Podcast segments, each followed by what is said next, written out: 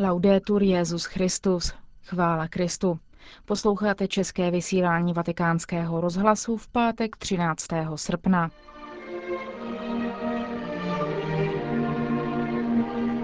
Krátké zprávy a úvaha otce Richarda Čemuse nad liturgickými texty svátku na nebevzetí Panny Marie. To tvoří náplň našeho dnešního pořadu, kterým vás provází Markéta Šindelářová.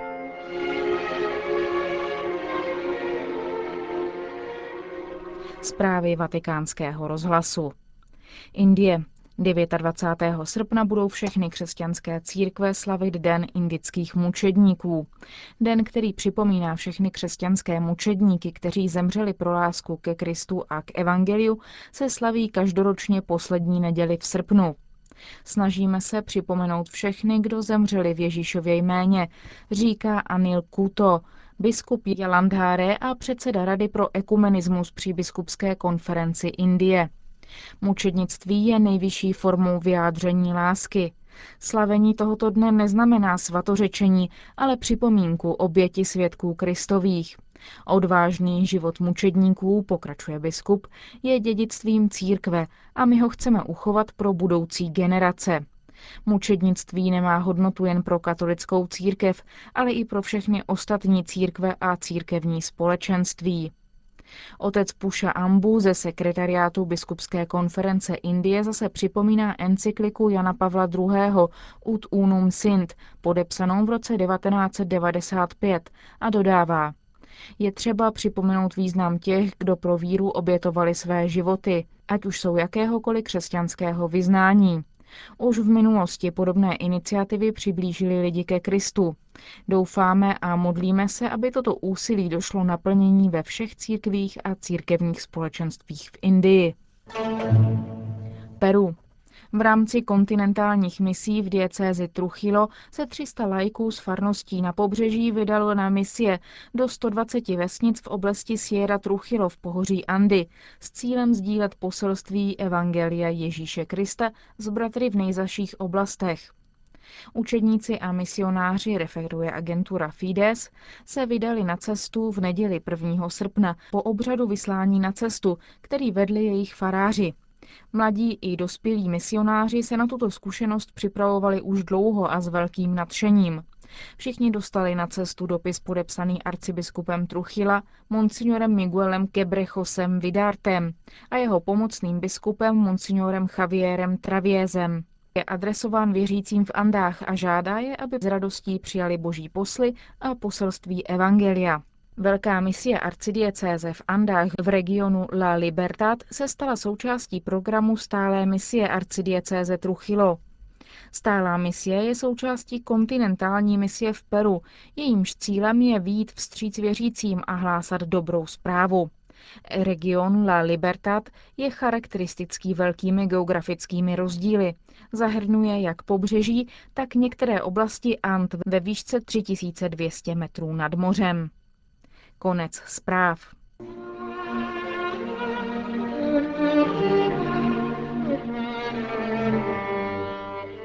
Nebe na dosah.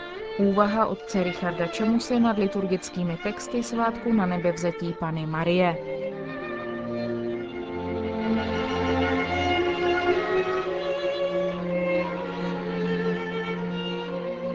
Pozoroval jsem v pravoslavném chrámu Uspění Bohorodici v Bělorusku, jak věřící neustále proudí dovnitř a ven. Při vstupu se každý třikrát pokřižoval a hluboce uklonil, kdo měl pružnější kostru, se přitom dotkl prsty pravé ruky země. Pak hladíc stěnu chrámu se přiblížil k ikoně Matky Boží, před kterou se opět třikrát pokřižoval a uklonil, než ikonu políbil a zažehnul před ní svíci.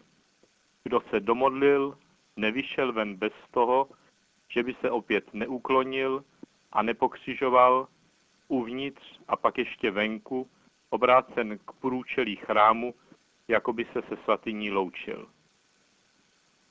Jak ten svůj chrám milují a jak je ta jejich víra zhmotnělá, tělesná, říkal jsem si při té podívané.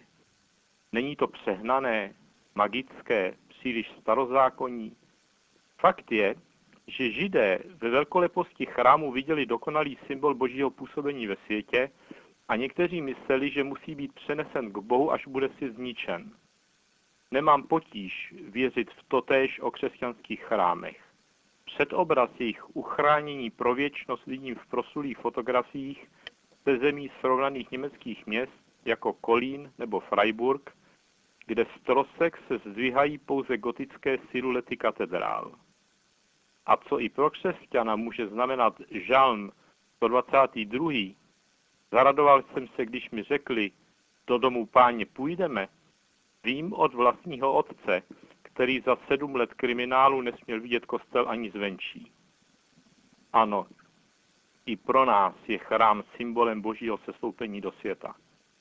Je ale také dokladem touhy lidského ducha vystoupit z hůru, jak výmluvně dokazují vysoké štíhlé klenby gotických domů a věže kostelů vůbec. Obě tyto touhy, Boha po člověku a člověka po Bohu, které jsou hybnou silou starozákonních dějin, se však plně nesetkali ani pod stanem archy úmluvy, ani v jeruzalémském chrámě, ale teprve v živé osobě Boha člověka Ježíše Krista. Chrám je proto příchodem Krista překonán. Novou archou a novým chrámem se stalo tělo Panny Marie. V něm se Bůh a člověk konečně spojili v jedno. Benedikt šestnáctý. v kompendiu katechismu katolické církve proto vysvětluje, proč Panna Marie nutně patří do kréda. Vstoupení Boha do historie, píše svatý otec, by bez Marie nedosáhlo svého cíle. Neuskutečnilo by se to, co víra prohlašuje v krédu, totiž, že Bůh je Bůh s námi, a ne pouze Bůh sám sobě a pro sebe samého. A proto se tato žena, která sama sebe nazývá pokornou, nepatrnou, nachází v samotném jádru vyznání víry v živého Boha, který jedná. Slovo se stává tělem. Ten, který je podstatou a věčným smyslem světa, vstupuje do ní. Nehledí na ní pouze zvenčí, ale koná své dílo v ní. Aby k tomu mohlo vůbec dojít, je nutné, aby se Panna dala k dispozici celá, celou svou osobou, tedy i se svým tělem, které se tak stalo místem přebývání Boha ve světě. Papež Benedikt pak dává prostor úvaze o důležitosti svobodného souhlasu Panny Marie s tímto božím plánem. Bylo zapotřebí jejího ano, říká. Pouze tímto způsobem se slovo a tělo stávají jednou jedinou věcí. Ten, který tě stvořil bez tebe, nespasí tě bez tebe, prohlásil svatý Augustín. Svět, do kterého syn přichází, tělo, které přijímá, není odkud si, není něčím neurčitým. Tento svět, toto tělo, je konkrétní osoba, je otevřené srdce, zdůrazňuje svatý otec. Obrací pak pozornost k žalmi inspirovanému listu Židům, který vysvětluje proces vtělení jako věčný úradek v dialogu uvnitř Nejsvětější Trojice. Připravil si mi tělo, říká syn otci. Avšak tato příprava těla se děje, protože i Maria říká, oběti ani dary si nechtěl, ale dal si mi tělo. Zde jsem, abych konal Bože svou vůli. Tělo je tedy pro syna připraveno Marii tím, že se dává celá, ve všem se odevzdává do vůle Otce a je otevřena pro každý jeho záměr. Tolik papežova slova. Co z nich můžeme vyvodit? V první řadě hodnotu a krásu lidského těla. Možná jsme stále ještě v zajetí platonského pojetí hmoty, jako něčeho, co nám brání ve styku s Bohem. Ale jak by to mohlo být, když Bůh se vtělil právě proto, aby s námi účinněji do styku vstoupil? Tělo jako takové se duchu nepříčí. Naopak, je stvořitelem určeno se nechat duchem prostoupit, duchovnit, zbožtit, jak to ukázal Pán svým proměněním na hoře Tábor. Učili nás rodiče se modlit, tělo, svět, ďábla přemáhám. pak ne proto, abychom tělem opovrhovali, ale abychom ho vycvičili nám pomáhat v tom, čemu vybízí druhá část modlitby, totiž na svá vnuknutí pozor dávám. Tělo slouží duchu, je-li srdce člověka čisté. To pak se neobejde bez askeze, tedy boje proti zlým myšlenkám a z nich pramenícím skutku. Nikdo z lidí neměl srdce tak čisté jako Madonna, počatá bez skutku dědičného hříchu. Tota pulchra es amica mea, et macula originalis non est in te. Celá jsi krásná, přítelkyně moje, a prvotní poskvrny na tobě není. Opěvuje církev Marijinu niternou krásu. Neznamená to, že nebyla pokoušena a že nemohla zhřešit. Síla lásky k Bohu v ní však sálala jako oheň, který všechna pokušení sežehl dřív, než by se v ní mohla realizovat a stát se hříchem, jak říká jeden ruský autor. Panna Maria, soustředěna celou svou bytostí na Pána, mohla tak bezpečně rozeznat Boží vnuknutí a postavit na nich svůj život. Jako každá žena jistě toužila být tak milována, aby se tělem i duší mohla vydat v lásce a rozvinout všechny své kreativní energie. Je blažená, tedy šťastná, protože uvěřila, že je to Pán, kdo ji volá, a nesklamala se. Ani Bůh se ale nesklamal v ní. Mohl tak přijmout od ní své tělo a vstoupit do světa. On, který člověka stvořil k obrazu svému, se rodí z ženy k její lidské podobě, řekli bychom s jejím D N A. Božství a lidství se tu spojuje. Takže co bylo božské, se stává lidské a co bylo lidské, se stává božské. Z ženy se zrodil Bůh a už není jen Bůh, zrodil se také člověk, který už není pouhý člověk. Píše Proklos Cařihradský a pokračuje. Kdyby se Kristus z ženy nenarodil, ani by neumřel a nepřemohl by smrtí smrt. Panna Maria tedy nehrála v díle vykoupení roli statistky, ale rovnocenné partnerky, dá se říct dokonce spoluvykupitelky.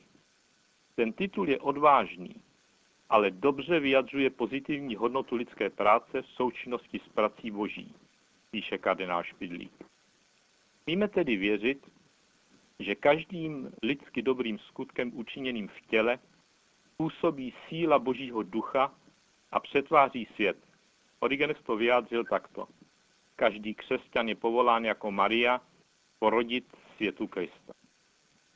Když papež Pius dvanáctý prohlásil roku devatenáct set padesát za článek víry, že po skončení života byla neposkorněná Matka Boží vzata s tělem i duší do slávy nebeské, potvrdil tím nejstarší tradici, kterou sdílejí i pravoslavní, ačkoliv to za dogma neprohlašují. Navíc samým slovem uspěně, zesnutí, naznačují, že tím, že nosila ve svém těle Boha, Bohorodička nemohla prostě umřít. Usnula v Pánu a byla vzata i s tělem na nebe.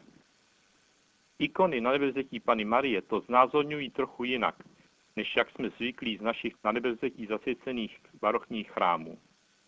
Panna Maria se nevznáší do nebes, ale samo nebe sestupuje v osobě Krista k ní. Vine ji k sobě jako dítě v plenkách, podobných pohřebnímu plátnu, symbol smrti jako narození pro nebe. Je-li Maria matkou církve, těla Kristova, pak nebe je tu na dosah.